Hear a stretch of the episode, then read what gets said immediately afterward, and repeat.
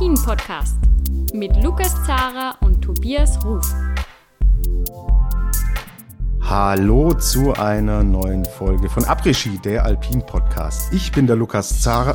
Achso, nee, Moment. Nee, bin ich, bin ich ja gar nicht. Also dreieinhalb Jahre habt ihr jetzt exakt diese Anmoderation hier gehört. Aber der Lukas hat gegen mich die Marco Schwarz-Schnitzel-Wette gewonnen. Da habe ich gesagt, Lukas, mir reicht's ich schmeiß dich jetzt aus deinem Podcast, das war ja Lukas Idee damals, schmeiß ich dich jetzt raus und übernehme das Ding hier. Schwan, Lukas ist auf Kurzurlaub, Lukas macht Wellness, hat er sich redlich verdient und deswegen müsst ihr heute mit mir als Moderator, ich bin Tobias Ruf, Vorlieb nehmen. Aber Gott sei Dank bin ich nicht alleine, wenn ich heute über die Abfahrten bei der WM in Courchevel und Meribel sprechen will. Ein Freund des Hauses ist da. Zeitl waren nicht mehr mit äh, dabei, hat sich irgendwie nie ergeben, aber heute, Gott sei Dank, kann ich mit ihm wieder über den alpinen Skisport sprechen. Hi, Servus, hier ist Stefan Döring von der Rheinischen Post. Stefan, ich grüße dich. Ich grüße euch. Äh, es wurde mal wieder Zeit. Oder? Es wurde Zeit, Stefan, und jetzt haben wir die Wellness-Gunst der Stunde genutzt. Ja, Lukas Zara lässt sich's gut gehen und wir arbeiten. Mai, so sind manche Rollen dann verteilt im Leben. Ja, wir haben die Speedrennen bei der alpinen Ski-WM hinter uns. Wir haben die Abfahrten gesehen. Über den Super-G haben wir bereits eine Folge gemacht. Hört's da gerne nochmal rein, wenn euch das nochmal interessiert. Jetzt reden wir über die Abfahrten und Stefan, ja, die alpine Ski-WM, die Speedrennen sind durch. Wie gefällt dir denn diese WM bisher? Äh, abwechslungsreich, würde ich sagen. Also ähm, wenn man jetzt allein drauf guckt, äh, ob es die Favoritensiege gegeben hat oder nicht, äh, kann man sagen, dass das eine oder andere Ergebnis dann doch überrascht hat. Und das macht solche Rennen dann ja am Ende auch aus, dass eben nicht, wenn wir jetzt über die Abfahrten sprechen, Sophia Gotcha ganz oben steht, von der es jeder erwartet hat, sondern eine Jasmin Fluri oder bei den bei den Männern gewinnt auf einmal Marco Odermatt seine erste, seine erste Abfahrt. Äh, also von daher, es macht Spaß zu gucken. Ähm, ab und an fragt man sich schon, wie Zeitrückstände zustande gekommen sind, mhm. aber das kannst du in jedem Rennen haben, äh, an jedem Weltcup-Standort. Wer weiß, woran es jetzt schlussendlich wirklich gelegen hat bei den einzelnen Fahrern und Fahrerinnen. Aber es macht auf jeden Fall Spaß zu gucken. Mhm. Die Abfahrtsstrecken, haben sie dir gefallen? Ich finde schon, ja. Also ähm, man, es gibt ja Leute, die sagen, es muss auf jeden Fall spektakulär sein. Klar, es hat jetzt nicht die, nicht die super äh, Passagen da drin, wie man sie zum Beispiel vom Hahnkamm äh, kennt. Ähm, aber es, ist eine, es sind schnelle Abfahrten gewesen, es sind äh, es ist technisch anspruchsvoll teilweise gewesen, es sind super Sprünge äh, zum Angucken dabei gewesen. Ich fand, ich fand die Strecken super. Geht mir auch so. Und ähm, ja, Spektakel ist das eine. Wenn es ins Gefährliche geht, finde ich es immer schwierig. Und auch das ist uns Gott sei Dank jetzt äh, nicht passiert, dass wir hier ähm, regelmäßig die ganz großen äh, Stürze und so weiter gesehen haben. Also deswegen, ich sehe es auch so und anhand auch ähm, der Reaktion, auch die Streckenlängen, boah, es, die waren schon teilweise richtig platt da unten im Ziel. Also ist nicht so, dass man sagt, ach komm, wir bauen hier jetzt irgendwie was hin, nur um keine Stürze zu haben, sondern das sind schon anspruchsvolle Pisten. Und wir haben jetzt gerade auf der L'Eclipse, also die Abfahrtsstrecke der Herren, haben wir Passagen gehabt, die schneller, äh, die steiler sind, als es zum Beispiel ähm, auf der Streif in Kitzbühel sind. Also alles nicht ohne Bedingungen echt gut. Auch wenn wir jetzt, äh, wir fangen mit den Damen an, gleich schon ein bisschen drüber sprechen werden, woher sind denn die Rückstände gekommen? Und da spielt das Thema Bedingungen, denke ich, schon auch eine Rolle. Ja, Jasmin Fluri, du hast es angesprochen. Sie ist Weltmeisterin in der Abfahrt. Was für eine Story. Also, äh, wir haben sie ja nicht mal auf dem Zettel im Kampf ums Podest gehabt, oder? Also, sind wir ehrlich. Hätte, hättest du da im Vorfeld drauf gewettet, hättest du sicherlich eine Menge Geld bekommen können. Ich habe mir das äh, nicht angeguckt, wie die Quoten gewesen wären, aber ich glaube, das hatten selbst die äh, Fahrerinnen selbst nicht auf dem Schirm. Ja, und anhand ihrer Reaktionen hat man gemerkt, auch sie selbst hatte das so nicht auf dem Zettel. Sie gewinnt mit vier Hundertstel vor Nina Ortlieb aus Österreich und Corinne Sutter, zwölf Hundertstel, holt sich Bronzemedaille. Sehr, sehr enges, sehr, sehr knappes Rennen wieder mal, was die Zeitabstände und Rückstände angeht. Und ja, also für die Schweizerinnen, da hat man ja auch so ein bisschen, hm, so ganz ideal ist diese WM eigentlich nicht losgegangen. für die Schweiz, aber jetzt an diesem Wochenende haben sie definitiv geliefert. Ja, es war der erste Abfahrtssieg für Jasmin Fluri auf diesem allerhöchsten Niveau. Und wenn wir uns ihre Biografie mal so ein bisschen anschauen, sie gewinnt im Dezember in 2017 in St. Moritz, gewinnt sie einen Super-G. So, das ist ein gutes Zeitalter her. Ja, also wir sprechen hier wirklich von einem extrem langen äh, Zeitraum. Dann 2022 fährt sie in Garmisch in der Abfahrt auf das Podium. Vor zwei Jahren ist sie nicht mal nominiert worden für die Weltmeisterschaft. Also da hat sie äh, die interne Qualifikation in der Schweiz äh, verpasst und hat jetzt auch im Nachgang drüber gesprochen, dass sie damals wirklich extrem frustriert war, auch ihr Handy ausges äh, ausgeschalten hatte ähm, für einige Tage und sehr viel gezweifelt hat, auch an sich selber, an eigenen Leistungsvermögen. Vergangene Woche war sie noch ein bisschen kränklich und kommt dann so zurück. Geschichten, die dann halt wahrscheinlich auch nur die Großereignisse in diesem, in dieser ganzen Dimension schreiben. Wenn sie jetzt noch mal einen Weltcup gewonnen hätte, wäre das auch eine coole Geschichte gewesen. Aber Stefan, du, du hast viele Großereignisse schon auch äh, begleiten dürfen. Das machen dann halt auch solche Weltmeisterschaften oder Olympische Spiele aus. Ja, genau. Es sind ja ähm, tatsächlich einfach die Beispiele, dass äh, bei solchen Veranstaltungen auf einmal äh, Leute auf dem Podium stehen, die man eben da nicht erwartet hat. Ich meine, wir haben es letztes Jahr bei den Olympischen Spielen auch bei einigen Rennen gesehen, wo es auf einmal Medaillensammler äh, gegeben hat, wo sich dann im Vorfeld jeder gefragt hatte, also wer sind die eigentlich, wo kommen die her? Äh, klar, vielleicht mal ein Top-10-Resultat gehabt, aber dann auf einmal auf dem Podium. Ähm, und äh, genau das Gleiche ist jetzt passiert. Und klar, du hast es gerade schon angesprochen, vielleicht auch von den Bedingungen ähm, profitiert. Äh, wenn man, wenn man da drauf guckt, sind es vor allem die Fahrerinnen, die früh gestartet sind, äh, die vorne gelandet sind.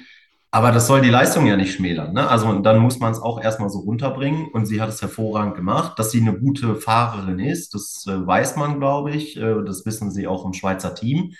Weil wenn, man so jetzt äh, im Nachgang auch gehört hat und im Vorfeld, sagten immer, äh, sie wäre grundsätzlich bei den Zeiten schon dabei. Äh, aber es ist eben immer dieser Unterschied, ob man es äh, vom Training ins äh, Rennen bringt. Da gibt es ja auch andere Kandidaten. Wenn man äh, zum Beispiel auf den DSV guckt, sind äh, auch die einen oder anderen Fahrer und Fahrerinnen immer vorne dabei im Training. Aber wenn es dann halt ums Rennen geht, nicht. Flori hat es jetzt diesmal geschafft und von daher ist sie die verdiente Weltmeisterin. Dieses Phänomen, das wir jetzt schildern, dass wir gerade bei Großereignissen oft solche Überraschungen dann auch erleben. Hängt es deiner Meinung nach auch damit vielleicht zusammen, dass die, die als Top-Favoriten reingehen und sagen, ich muss jetzt, das ist das Highlight, alle schauen auf mich, die Aufmerksamkeit ist natürlich eine andere, dass da vielleicht auch im Unterbewusstsein der Druck eine Nuance zu hoch ist.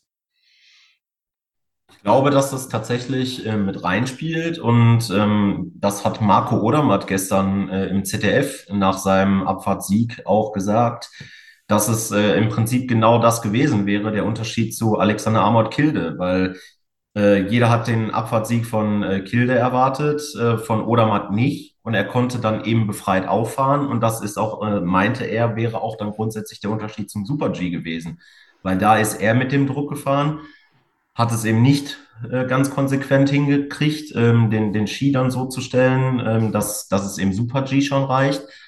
Und ich, das kann dann schon wirklich den Unterschied machen. Und äh, es ist nun mal was anderes, wenn man ein Weltcuprennen bestreitet oder einen äh, Titelkampf, Weltmeisterschaft alle zwei Jahre, Olympia alle vier Jahre. Die Chance, da ganz oben zu stehen, ist nun mal ein bisschen geringer als äh, alle zwei Wochen in einem Weltcup. Mhm. Und dann sind wir, glaube ich, bei der Fahrerin, wo wir eigentlich im Vorfeld dieser WM gesagt haben, bei den Damen, wenn eigentlich eine Medaille verteilt ist, vergeben ist, eine Goldmedaille, dann ist es das Abfahrtsgold für Sophia Gotcha. Und hier haben wir halt dieses Phänomen, glaube ich, dann schon irgendwie auch gesehen. Also du hast schon über die Bedingungen auch gesprochen. Hm, wir kommen bei Kira Weidle, die hat es, finde ich, ganz gut erklärt. Die wusste selber nicht genau, wo kommt es denn her. Es muss eine Mischung aus Licht, Schatten, also Sichtverhältnissen und äh, einsetzenden Wind gewesen sein, was gerade im oberen Bereich für solche Rückstände gesorgt hat. Aber eine Sophia Gotcha ist normalerweise ja an, an selbst an solchen Tagen so weit voraus, dass sie sowas kompensieren kann. Aber insgesamt keine saubere Fahrt. Wollte sie zu viel? Was war denn dein Eindruck von, von ihrem Lauf?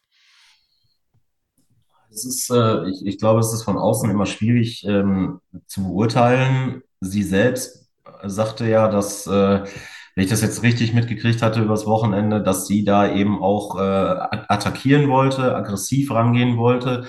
Das ist natürlich ihr Stil und die Gefahr besteht immer, dass sie es übertreibt. Das ist ja nun auch nicht zum ersten Mal passiert.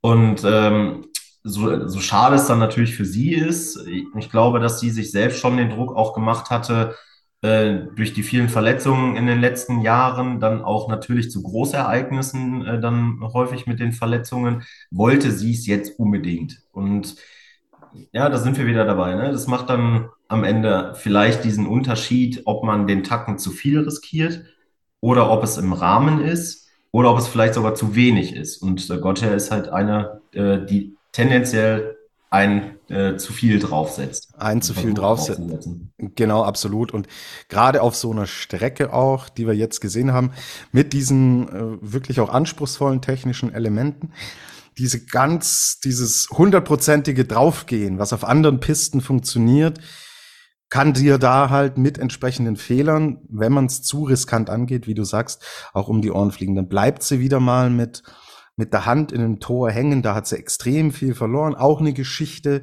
die wir schon kennen. Wir haben über die gebrochene Hand gesprochen, die sie dann äh, über Nacht mehr oder weniger selbst operiert. Ist, ist so eine Zusammensetzung. Aber sie hat danach im, im Ziel, sie war natürlich auch mega enttäuscht, stand auch schon, äh, ich glaube, ja, nach dem Tod von Elena Fanchini, ähm, war das jetzt auch so eine Gesamtgemengelage, die insgesamt nicht so einfach war. Und dann hat sie aber auch schon gesagt, hey, es war halt dieser eine Tag, da hat es nicht geklappt. Das ändert, verändert mich als Skifahrerin nicht und ändert nichts an den Leistungen, die ich in den letzten Jahren gezeigt habe. Also ich sehe es dann tatsächlich auch wie sie. Das ist ein Rennen, ein Tag. Und wenn alles aufgeht, hat sich Jasmin Fluri natürlich hier ihren Platz in den Geschichtsbüchern gesichert. Aber jetzt hier auf Gotcha groß einzuprügeln, weil ein Rennen mal nicht so gut lief, finde ich überzogen. Ja, da bin ich voll bei dir. Also das, äh, das sind Sachen, die passieren im alpinen Skisport. Ich meine, wir wissen alle, wie lang so eine Abfahrt ist. Das sind äh, drei, dreieinhalb Kilometer in der Regel. Es ist eine Menge Strecke äh, zurückzulegen. Es sind eine Menge Tore, wo ein Fehler passieren kann. Und wenn es dann eben äh, blöderweise bei der, bei der WM-Abfahrt gerade mal eben nicht passt, dann ist es ärgerlich. Bei ihr ist es, äh, ja, sie ist noch keine Weltmeisterin ähm, in der Abfahrt. Ähm, das hätte sie sich sicherlich heute gewünscht oder an, an diesem Wochenende gewünscht. Wer weiß, ob es in zwei Jahren nochmal äh, der Fall sein wird, dass sie dann in Form ist. Aber ja, man, man kann dann nicht äh, die Uhr nachstellen und sagen, ähm, das, das, ist ja auch das Schöne, äh, vor allem dann am Skisport, dass eben sehr, sehr viele Faktoren reinspielen. Und äh, wir kommen ja wahrscheinlich gleich nochmal äh, zu Kira Weitle und den, und den Bedingungen. Wär, wäre Kira Weitle vorn gestartet, hätten wir, würden wir jetzt vielleicht über eine äh, Abfahrtsweltmeisterin aus Deutschland sprechen. Und das sind immer das sind die Knackpunkte, die, die es ausmachen. Und ja, es, aber es, sowas macht Spaß. Also egal wie dann ein Rennen ausgeht, ähm, man weiß im Vorfeld eigentlich nie, wer jetzt wirklich vorn steht, egal wie favorisiert man ist. Mhm, absolut. So, bevor wir zu Team Deutschland kommen, wollen wir uns die beiden anderen Medaillengewinnerinnen anschauen. Nina Ortlieb, ganz wenig hat gefehlt zum Titel, aber ich denke, sie wird sehr, sehr, sehr zufrieden sein mit dieser Silbermedaille. Österreichischen Speeddamen haben sich wirklich extrem gut sowohl im Super G schon als auch jetzt in der Abfahrt hier präsentiert. Also Nina Ortlieb gewinnt Silber, Conny Hütter, Miriam Puchen, Stefanie Venier. Die landen alle in den Top 7. Das ist ein extrem starkes Mannschaftsergebnis, das sich im Laufe der Saison so in der Fülle auch echt nicht angedeutet hat. Also das äh, Speedteam der Damen war schon wirklich deutlich konstanter unterwegs, als es im Technikerinnenbereich der Fall war. Aber dass sie kollektiv so gut auftreten und so stark da vorne reinfahren, das ist schon was, ja, Außergewöhnliches. Ich glaube, ein Faktor war schon auch, dass die Startplätze, vier Stück hatten sie, sechs Stück sind, sind gefahren und die haben im Endeffekt vom ersten Meter an, vom ersten Training an, haben die voll draufgehen müssen, um überhaupt erstmal diesen Startplatz zu bekommen. So, Tamara Tippler, Ramona Siebenhofer, die haben es nicht geschafft, obwohl zum Beispiel eine Ramona Siebenhofer in den Trainings extrem schnell unterwegs war. Und ich glaube, dass es schon auch ein Faktor ist, wenn diese Spannung entsprechend hoch ist, dass man da von Anfang an man darf nie im Endeffekt locker lassen. So, im deutschen Team hat sich die Frage ja zum Beispiel überhaupt nicht gestellt. Da war klar, ihr seid dabei und fahrt mal. Ich will hier niemanden irgendwie unterstellen, man ist da nicht mit der hundertprozentigen Konsequenz dabei. Aber ich glaube, für so eine Teamdynamik ist diese Geschichte tatsächlich schon wirklich gut gewesen. So. Nina Ortlieb hat uns auch in dieser Saison schon gezeigt, wenn alles aufgeht, was sie wirklich kann. Und es ist einer dieser Tage, an dem dann alles klappt und es ist die Silbermedaille, die zweite bei den Speeddamen jetzt in Österreich. Also Lukas, im Wellnessurlaub, genieß es, ja. Das ist ähm, eine sehr beachtliche Leistung gewesen und ich denke, man kann da tatsächlich zufrieden jetzt aus äh, den Speed-Wettbewerben bei den Damen, kann man wirklich zufrieden rausgehen. Und ja, die Medaillenvorgabe Kombination, okay, wir haben unsere eigene Meinung dazu, aber sie ist Teil der WM. Man hat eine Medaillenvorgabe gemacht und die ist jetzt im Endeffekt mehr als erfüllt. Dritte, Corinne Suter, Titelverteidigerin. Ja,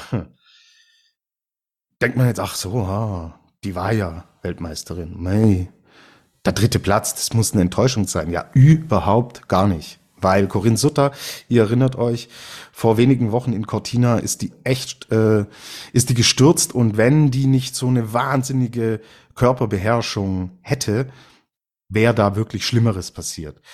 Und so ganz hat sie diesen Sturz aber äh, nicht schadlos überstanden. Und ähm, im Super G ist sie 20. geworden. Die offiziellen Trainings waren auch für ihre Verhältnisse recht überschaubar. Und dann boah, ist sie an Punkt X wieder da, holt ihre Medaille, war auch wirklich mega happy. Ihre gute Freundin Jasmin gewinnt dieses Rennen und sie fährt aus der WM dann doch noch mit einer Medaille raus. Das war im Vorfeld so nicht zu erwarten. Ja, jetzt Thema Deutschland haben wir schon ein paar Mal angesprochen. Stefan, wir hätten über eine Weltmeisterin Kira Weidle sprechen können, vor zwei Jahren Silber geholt. Ihr klares Ziel war, wieder eine Medaille zu holen. Warum hat es denn nicht geklappt? Ja, du hast es äh, am Anfang ja schon angesprochen. Sie weiß es selber nicht ganz genau. Und äh, das äh, betrifft uns äh, als Journalisten ja auch alle. Wir äh, haben die Fahrt gesehen, haben eigentlich ja keine großen Fahrfehler erkennen können, glaube ich. Ähm, und trotzdem ist der Rückstand riesig. Und das, Kira Weidler hat es, glaube ich, ja selbst gesagt. Ähm, sie weiß nicht, ob es ein Mix aus Wind und Sonneneinstrahlung auf der, äh, im flachen Teil gewesen ist. Und wenn man sich den Zeitrückstand anguckt, dann muss man es vermutlich sogar darauf äh, reduzieren, weil sie genau in diesem oberen Abschnitt eben eine richtige Packung gekriegt hat, von der sie sich nicht mehr erholen konnte oder wo sie nichts mehr von abknabbern konnte. Und dann ist es natürlich einfach ärgerlich und einfach Pech, weil sie hat selbst gesagt, sie wäre zufrieden mit der Fahrt gewesen. Ähm, es hat auch für, für uns gut ausges äh, ausgesehen. Die Trainer waren nicht unzufrieden, was man so gehört hat. Also von daher, ähm, es ist natürlich immer schwierig, wenn man von, bei Großereignissen vom Pech redet und äh, dann auch äh, vor allem aus deutscher Sicht immer vom Pech redet. Aber in dem Fall kann man es, glaube ich, tatsächlich da, darunter abhaken, äh, dass es ja von den Bedingungen her einfach nicht mehr möglich gewesen ist. Und äh, dann passt das natürlich ins Bild, dass sie beim Super G ausgerechnet diesen Stein erwischt hat äh, und dann da auch alles äh, hinüber gewesen ist. Und so fährt jetzt, fährt eine Weidel jetzt von der Weltmeisterschaft äh, heim und ja, wird relativ enttäuscht sein, glaube ich, ähm, obwohl sie es eigentlich nicht sein müsste, weil die Leistungen grundsätzlich okay gewesen sind. Ist halt zweimal Pech. Hm. Olympia dann noch so ein bisschen im Hinterkopf, wo es der vierte Platz war, hauchdünn vorbei an der Medaille. Also zwei große Ereignisse in Folge, wo man sich selbst eigentlich nichts vorwerfen kann aber am Ende ohne irgendwas dasteht. Du hast gerade diesen oberen Streckenabschnitt angesprochen und mir ist es dann extrem auch aufgefallen bei Ilka Stuic, die uns im Super G oben ja ein Ding hingeknallt hat. Da habe ich gesagt, hey Leute, äh, in Richtung Abfahrt, da geht Gold nur über Ilka Stuic. Und auch bei ihr, Fehler habe ich keinen offensichtlichen gesehen. Auch sie und sie waren da nicht die einzigen, Weidle und Stuic auch nicht. Du hast schon im Endeffekt nach dem ersten Drittel diese Geschichte abhaken können. Also für mich ist dann der Wind eigentlich eher die Erklärung, aber hey, ähm, wenn es die Athletinnen äh, selber nicht genau wissen, wie sollen wir dann hier irgendwas ähm, 100% fundiert beurteilen? Aber dass irgendwas da nicht ganz gepasst hat, denke ich, liegt auf der Hand. Ja, also ich glaube auch nicht, dass es die Sonneneinstrahlung gewesen ist, also dass die Piste vielleicht weich geworden ist, weil es einen Tag später bei den Männern sind es ja ähnliche Bedingungen gewesen und dann sind von hinten äh, oder bei den hinteren Startnummern sind ja trotzdem noch Fahrer in der Lage gewesen, vor allem oben dann auch mitzuhalten und äh, sind teilweise oben schneller gewesen als Marco Odermatt zum Beispiel. Von daher würde ich das doch eher ausschließen. Ähm, Wind ist halt Pech, ist eine Outdoor-Sportart. Äh, das ist, äh, Kira Weidler hat es, glaube ich, in Cortina damals, äh, vor ein paar Wochen auch schon mal erwischt mit dem Wind. Da hat man es deutlich gesehen, dass das Tor in die falsche Richtung gedrückt hatte. Jetzt hat man es eben nicht gesehen. So, ja, so, so kann man es dann, glaube ich, tatsächlich einfach unter diesem Aspekt Pech, Outdoor-Sportart in dem Fall abhaken. Das ist natürlich bei einer Weltmeisterschaft passiert, ist ärgerlich. Aber äh, was, was den Deutschen Skiverband ähm, Mut machen sollte, ist, dass eine Kira Weidle durchaus in der Lage ist, dann auch mitzuhalten und auch in den technischeren äh, Teilstücken mitzuhalten. Mein Sechzehntel Rückstand äh, ist jetzt nicht die Welt. Ne? Ähm, ja. Also äh, in, der, in der Abfahrt äh, hätte man mit so einem Rückstand äh, in anderen Rennen vielleicht dann doch noch mal eine Medaille geholt. Das gehört ja auch zum Teil der Wahrheit. Absolut, absolut. Gut, abhaken und dranbleiben. Und Kira Weidler ist noch in einem Alter, in dem noch einige Großereignisse auf sie warten. Noch ein gutes Stückerl jünger ist Emma Eicher, die ist gestürzt, aber Gott sei Dank wohl so, es sah alles so aus, dass nichts Schlimmeres passiert ist. Ähm, da wir selten das Vergnügen haben, Emma Eicher, sie fährt und fährt und fährt und fährt in allen Disziplinen. Wo siehst du sie denn, Stefan? Ist es noch zu früh zu beurteilen, aber wie ist denn dein Gefühl? Wird, wird man eher von ihr eine Speedläuferin irgendwann sehen? Wird sie eine Technikerin? Wird es eine Hybridform? Wie ist denn dein Eindruck? Das ist äh, eine tatsächlich sehr gute Frage.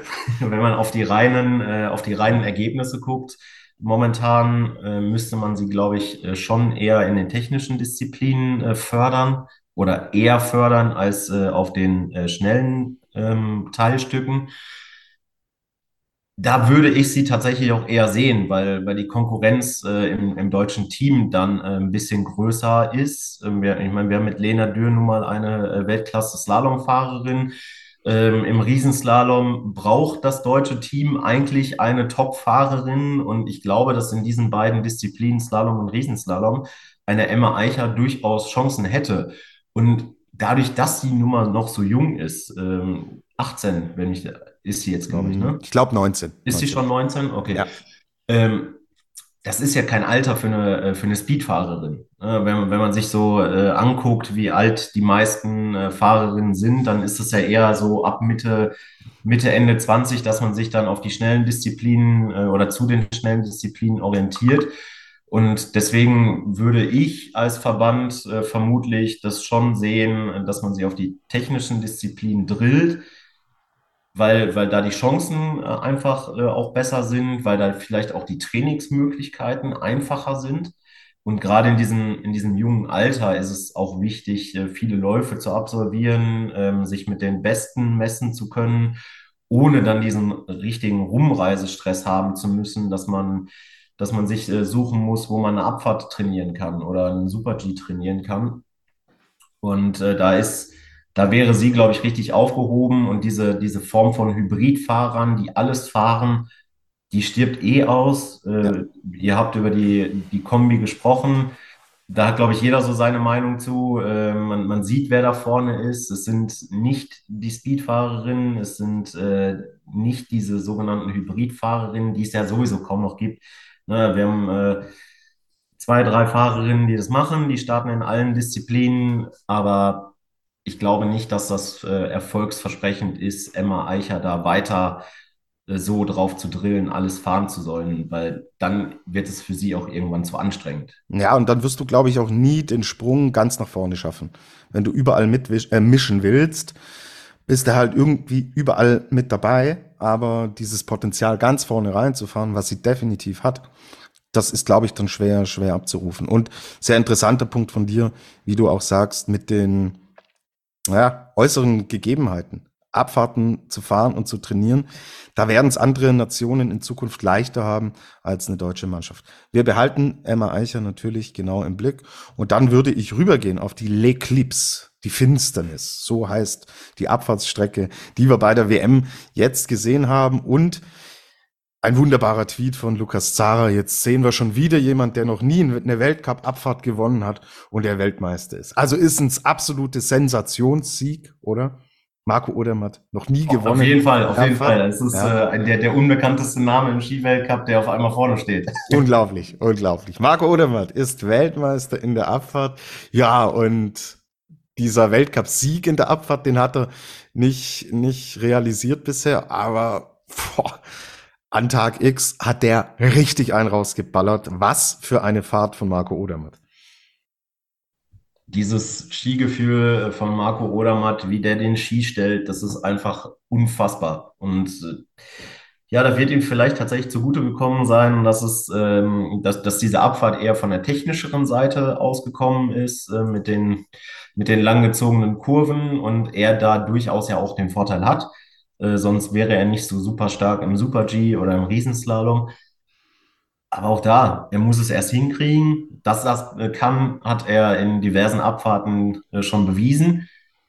Und dann, was ich vorhin angesprochen hatte, ist es vielleicht auch einfach der Unterschied, dass er da locker rangegangen ist, dass er gesagt hat, ich muss hier nicht gewinnen, ich kann hier gewinnen.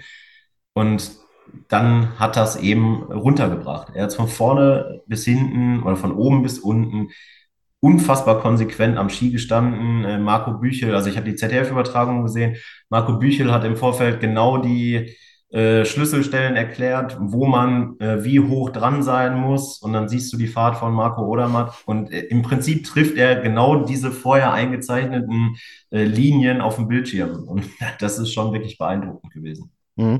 War es wirklich so locker? Also ich glaube, nachdem er im Super-G, wo eigentlich Gold eingeplant war, eine Medaille aber fix programmiert war, wo er ganz ohne rausgeht.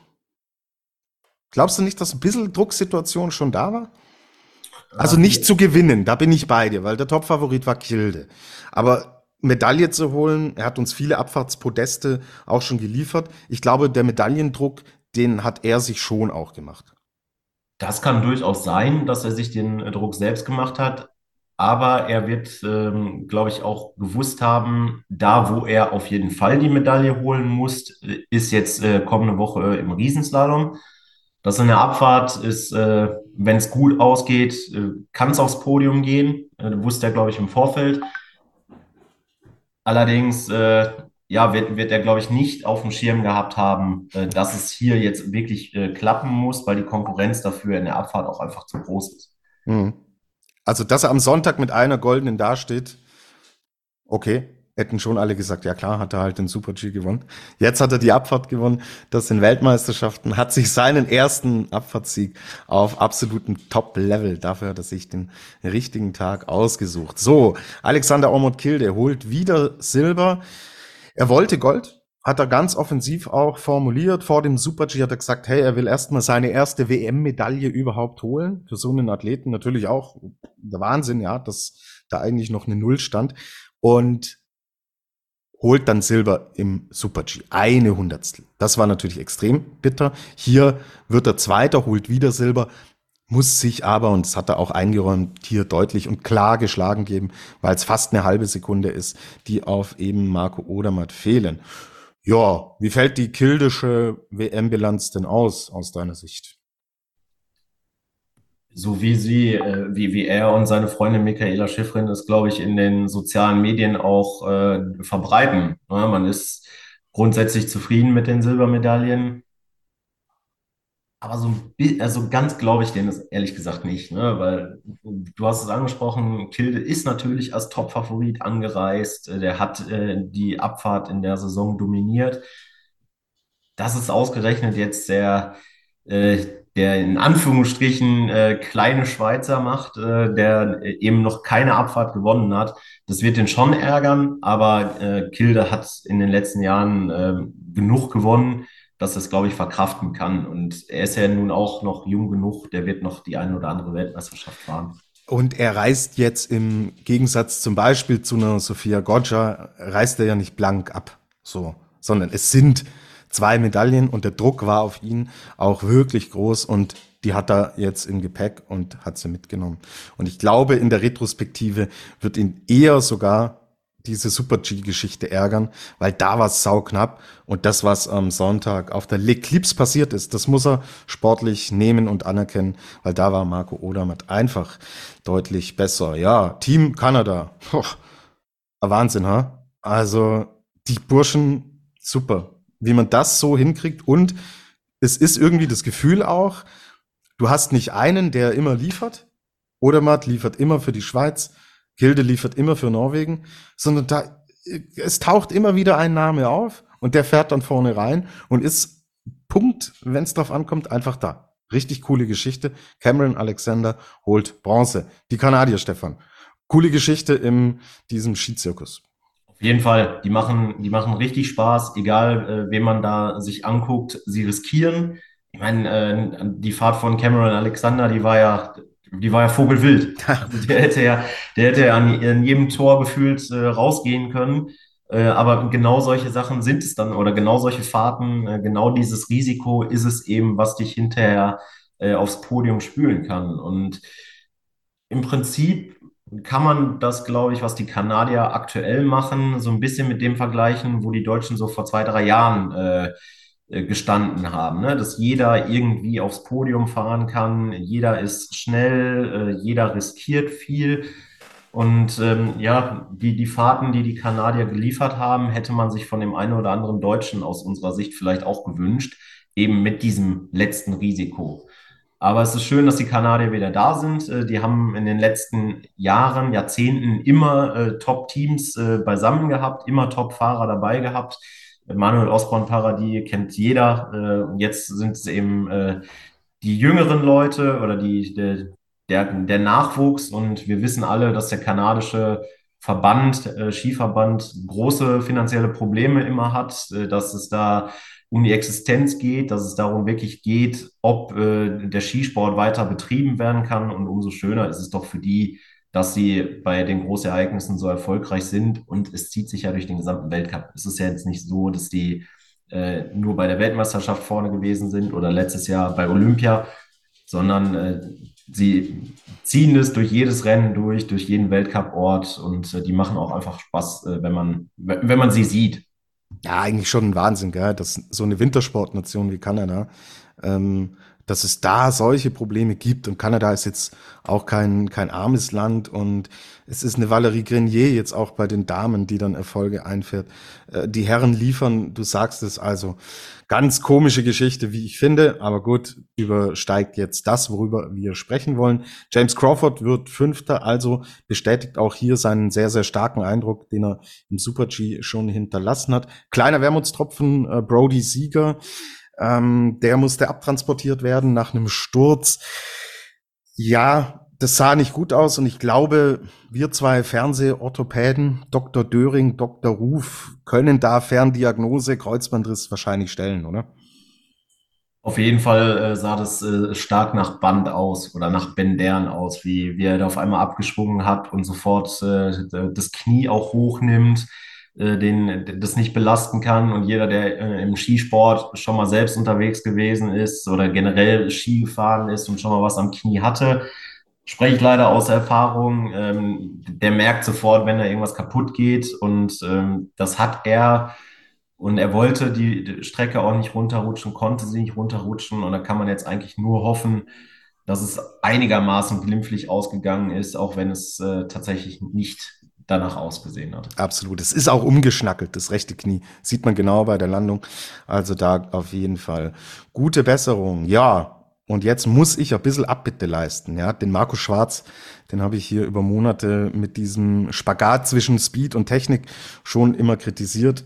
Aber hey, boah, das war eine echt, echt starke Geschichte, die er uns hier in der Abfahrt geliefert hat. Es war seine zweite Abfahrt, die er überhaupt gefahren ist auf diesem Weltklasse-Niveau. Und am Ende fehlen vier Hundertstel auf eine Medaille. Linientechnisch, Marco Büchel hatte die Linie nämlich, ich habe es auch gesehen, anhand von Marco Schwarz aufgezeichnet. So muss man hier fahren. Und das ist A, ein Riesenkompliment. B natürlich auch schon Indikator für diese technische äh, Komponente, die diese Strecke auch intus hatte. Aber hey, Marco Schwarz voll da auf diesen Saisonhöhepunkt hin. Und das war bärenstark sehr weich, sehr technisch sauber gefahren, trotzdem entsprechend Tempo bekommen. Und er hält hier die rot-weiß-roten Fahnen hoch und wird extrem starker Vierter, weil der Titelverteidiger in beiden war Vincent Kriechmeier und der ist Elfter geworden. Er hat halt Fehler gemacht, Ottmar Striedinger hat Fehler gemacht, Daniel Hemmetsberger hat Fehler gemacht. Also erstmals seit 2013 reist äh, die österreichische Herrenmannschaft ohne eine Speed-Medaille ab. Und sind wir ehrlich, wenn Kriechmeier und vor seinem Rücktritt Meier nicht da waren, hat sich das Thema leider angedeutet. Nichtsdestotrotz muss ich wirklich sagen, Marco Schwarz, ganz großen Respekt. Bin gespannt, wie er jetzt in den äh, verbleibenden Disziplinen äh, hier auch noch auftreten wird. Ich denke, er kann da sehr befreit und mit einem sehr, sehr guten Gefühl reingehen in den Start. So, jetzt sind wir bei der deutschen Mannschaft. Ja, Abbild der Saison, oder? Wie siehst du es? Ich glaube, so kann man es äh, tatsächlich zusammenfassen. Ähm, anders als die Kanadier zum Beispiel oder als die Österreicher, die dann immer noch mal einen durchbringen, ähm, auch wenn es jetzt bei den, bei den Österreichern nicht aufs Podium gereicht hat. Ähm, funktioniert es bei den Deutschen aus unterschiedlichen Gründen. Ich meine, wir haben jetzt äh, Thomas Dresden ist Zehnter geworden, wir haben alle gesehen, äh, wie er dann auch äh, hinterher durchs äh, Ziel gelaufen ist. Er hat es dann auch hinterher selbst gesagt. Das Knie ist nicht nur beleidigt gewesen, sondern das Knie hat richtig geschmerzt.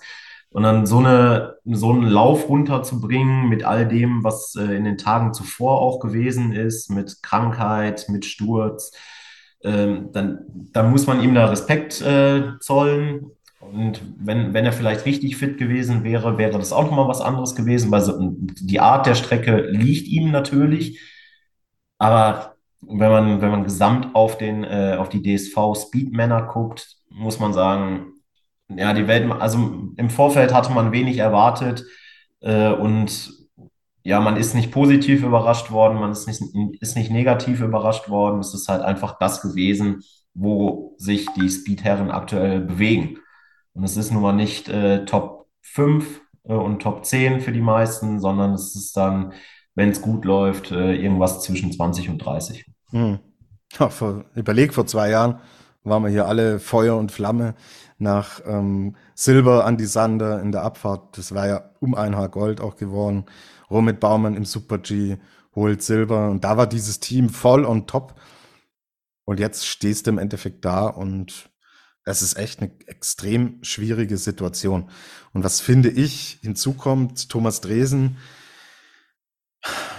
Okay, ich, also ich, ich habe ja einen Hund so und äh, ich habe dem, der hat ein dunkles Fell und dem habe ich ein, so ein äh, Leuchthundehalsband gekauft, weil wenn wir dann nachts spazieren gehen, dass, dass ich den Hund immer sehe, der läuft dann ohne Leine, darf sich austoben und dieses Halsband hat mir so, boah, immer super treue Dienste erwiesen, ganz wichtig, ein Gamechanger dann beim abendlichen Spazieren, aber vor einem ja, knappen halben Jahr hat es so ein bisschen den Geist aufgegeben. Es war relativ schnell war der Akku leer und dann war der Hund kaum noch sichtbar und dann habe ich mir ein neues Halsband gekauft. So.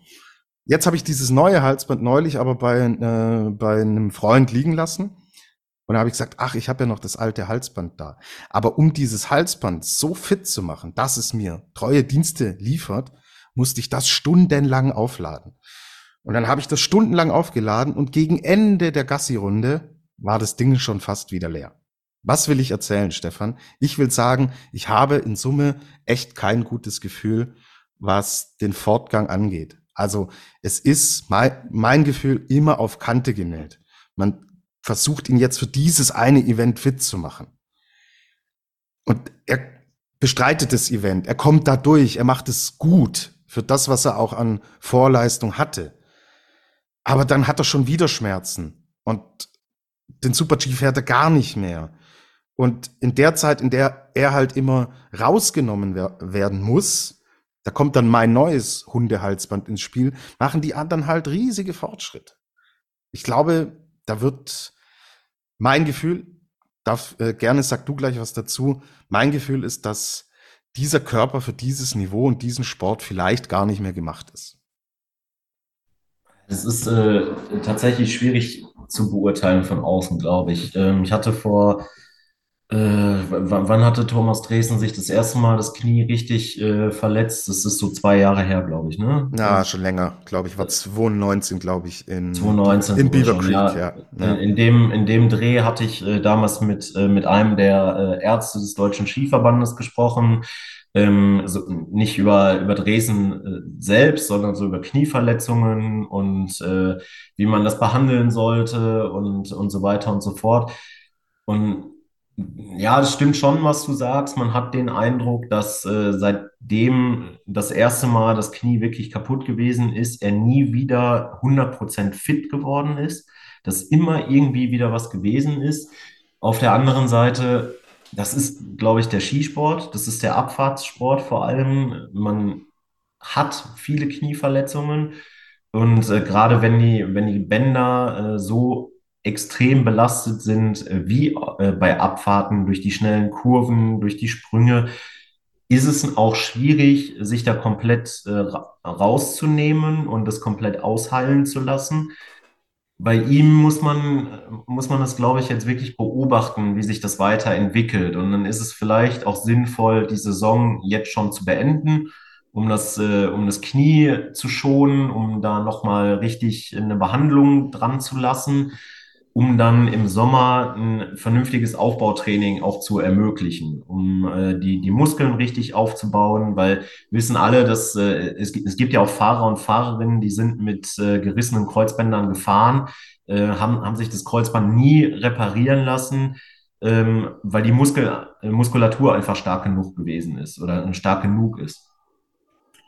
Ähm, und ich glaube, diese Zeit muss man, muss man Dresen geben, die muss er sich selbst auch geben, um dann wieder so fit zu werden, um im neuen Jahr oder in der neuen Saison dann nochmal einen richtigen Versuch zu starten. Ansonsten läufst du nämlich wirklich Gefahr als äh, Fahrer, dass du dir so stark den Körper kaputt machst, dass du äh, hinterher auch Probleme kriegst im Alltag. Und da muss er aufpassen. Und das sind, die Beispiele gibt es ja. Lindsay Vonn zum Beispiel hat schlussendlich ja dann auch deswegen aufgehört, weil sie gesagt hat, wenn jetzt nochmal was passiert, dann ist es das vielleicht gewesen mit dem Laufen. Ne? Ähm, und das ist immer, das ist immer die Gefahr. Und äh, er ist, er ist noch nicht so alt. Er, er kann da, glaube ich, sich die Zeit geben, die er, die er braucht. Aber schlussendlich oder grundsätzlich zu sagen, dass der Körper dafür nicht gemacht ist, finde ich, ist vielleicht noch ein bisschen zu verfrüht. Ja, was, was halt mein Thema ist, man hat in diesem äh, Herbst gesagt, er ist bei 100 Prozent, sonst würde er nicht starten. Wenn das jetzt 100 Prozent ist, dann kam die, in Gröden war es, glaube ich, kam die nächste Verletzung halt mit dazu. Jetzt streicht man den Super G. Die Akte wird länger und länger und länger. Und mir fehlt so ein bisschen die Fantasie, dass man irgendwann je, mit jeder Verletzung, die neu dazukommt, dass das besser wird. Ist so einfach nur ein, ein Gefühl. Ich bin nicht der, der Körper von Thomas Dresen und mein Hundehalsband ist es auch nicht. Aber ha, immer zu denken, zu sagen, ja, passt schon, dann passt es wieder nicht. Und dann dreht sich halt diese Schleife weiter. Seit vielen Jahren inzwischen. Ja, das, äh, das stimmt natürlich. Ne? Äh, je mehr, je mehr kleinere Verletzungen und größere Verletzungen auch dann dazukommen, äh, ist es, ist es natürlich ärgerlich. Aber bei ihm sieht man ja auch grundsätzlich, wo es hinführen kann, wenn er wirklich fit ist. Er, er hat Rennen bestritten in dieser Saison, die waren sehr gut. Man hat die Ansätze gesehen. Dann ist wieder ein Sturz dabei, dann ist, ein, ist eine Krankheit, kommt dazu es hat auch sicherlich viel mit Pech zu tun und äh, mit der nötigen Sicherheit und mit dem nötigen Selbstvertrauen, äh, was man in der Abfahrt auch braucht. Deswegen würde ich, ich würde ihn gerne tatsächlich äh, sehen, wenn er äh, nächstes Jahr im Herbst äh, oder äh, Dezember, je nachdem, wann die ersten Abfahrten anstehen, wenn er wirklich sich im Sommer nochmal richtig Zeit geben konnte, ohne eine Operation dabei, ohne äh, eine Reha-Behandlung dabei zu haben, ähm, dass er tatsächlich 100% fit dann auch rangeht. Natürlich haben sie am Anfang der Saison gesagt, Thomas Dresden ist fit, aber er ist aus einer Verletzung gekommen, aus einer wirklich äh, größeren Verletzung auch. Und dann ist man anders fit, als wenn man ein ganzes Jahr irgendwie drauf aufbauen kann. Gut, dann Hast du mich jetzt optimistischer gemacht, Stefan? Vielen Dank dafür. Wir werden es im Auge behalten. Wünschen ihm natürlich nur alles Gute. Ja, der Medaillenspiegel nach sechs Wettkämpfen. Die Schweiz führt vor Italien, Frankreich dank des Panthers gemeinsam mit Kanada auf dem dritten Rang. Österreich hat die meisten Medaillen geholt. Da sind wir bei fünf Medaillen, fünfter Platz. Also gut, diese Medaillenspiegel-Thematik ist auch eine Geschichte für sich, ja, dass du mit einer Goldmedaille im Endeffekt und einer bronzenen vor Österreich stehst, die fünf Medaillen schon gesammelt haben. Okay, sei mal dahingestellt. So, jetzt küren wir noch den Felix der Woche und dann schauen wir auf das Programm für die nächsten Tage. Der Gast darf natürlich anfangen. Stefan, dein Felix der Woche von den Abfahrten, der Abfahrtsfelix bei dieser WM. Es ist äh, nicht sonderlich kreativ. Äh, der geht äh, tatsächlich in dem Fall einfach an Marco Odermatt äh, nach der Enttäuschung aus dem Super G, ähm, den dann Abfahrtsgold mit so einem wirklich herrlichen Lauf zu gewinnen. Da bin ich dann dabei. Äh, er ist einfach der beste Skifahrer, den, den es aktuell gibt und äh, er ist glücklich äh, runtergefahren. Äh, man, man hatte gesehen, dass er richtig Spaß auch beim, beim Skifahren hat. Äh, die, diese Freude, die aus ihm rausgebrochen äh, ist im Ziel, fand ich, fand ich beeindruckend. Und äh, deswegen kriegt er äh, von mir für dieses Abfahrtswochenende den Felix. Es ist auch kleiner Karriere Felix, weil er hat mit 25 die Karriere eigentlich dicht gemacht. Gell? Er ist Gesamtweltcupsieger, er ist Olympiasieger und ist jetzt auch Weltmeister. 25 Jahre Speedfahrer, ja, absoluter Wahnsinn, absolut irre. Und schön, ohne dass wir uns absprechen, immer bei dem Felix der Woche. Ich habe mir nämlich ein bisschen in eine andere Richtung, habe ich was gefunden, was mir gut gefallen hat. Der äh, ÖSV-Abfahrer Julia, Julian Schütter hat in Courchevel einen öffentlichen Brief vorgelegt. Und er appelliert eindringlich an die FIS, alle Verbandsevents bis 2035 müssen klimaneutral stattfinden. 140 Athleten haben unterzeichnet, darunter auch große Prominenz wie beispielsweise Michaela Schifrin, Alexander Ormut Kilde. Und aus den Athleten heraus kommt eine Initiative und Johann Elias sagt immer, ja, die Athleten sind unsere Botschafter.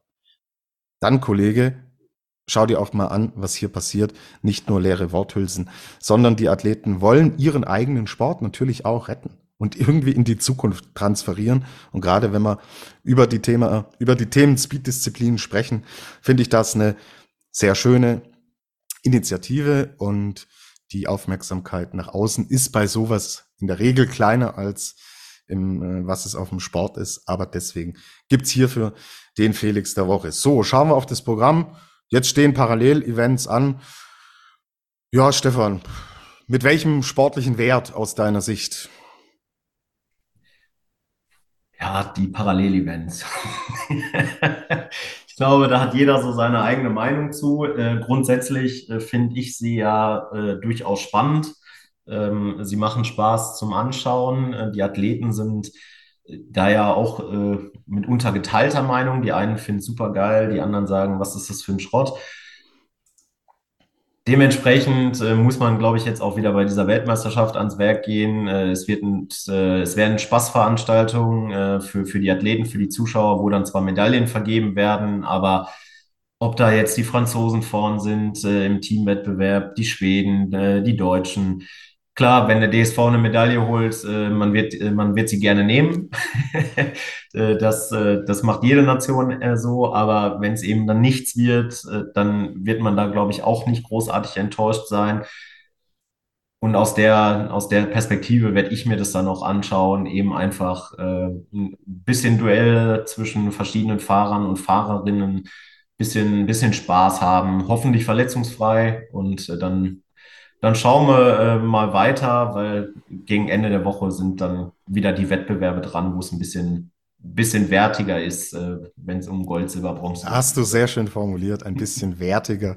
Also, äh, morgen bisschen, morgen und übermorgen bisschen snackable Content für alle Skifans. Es gibt morgen dann, also morgen, also ich muss euch mitnehmen. Heute ist Montag, am Dienstag ist das Team parallel, dann die Qualifikationen für die Parallelevents, die dann am Mittwoch stattfinden und ab Donnerstag sehen wir dann Riesenslalom. Das sehen wir einmal am ähm, Donnerstag bei den Frauen und am Freitag bei den Herren. So, wir bei Après-Ski haben uns geeinigt, alpine Kombination und parallel, die kriegen hier keine eigenen Sendungen, weil sie keine Kerndisziplinen sind.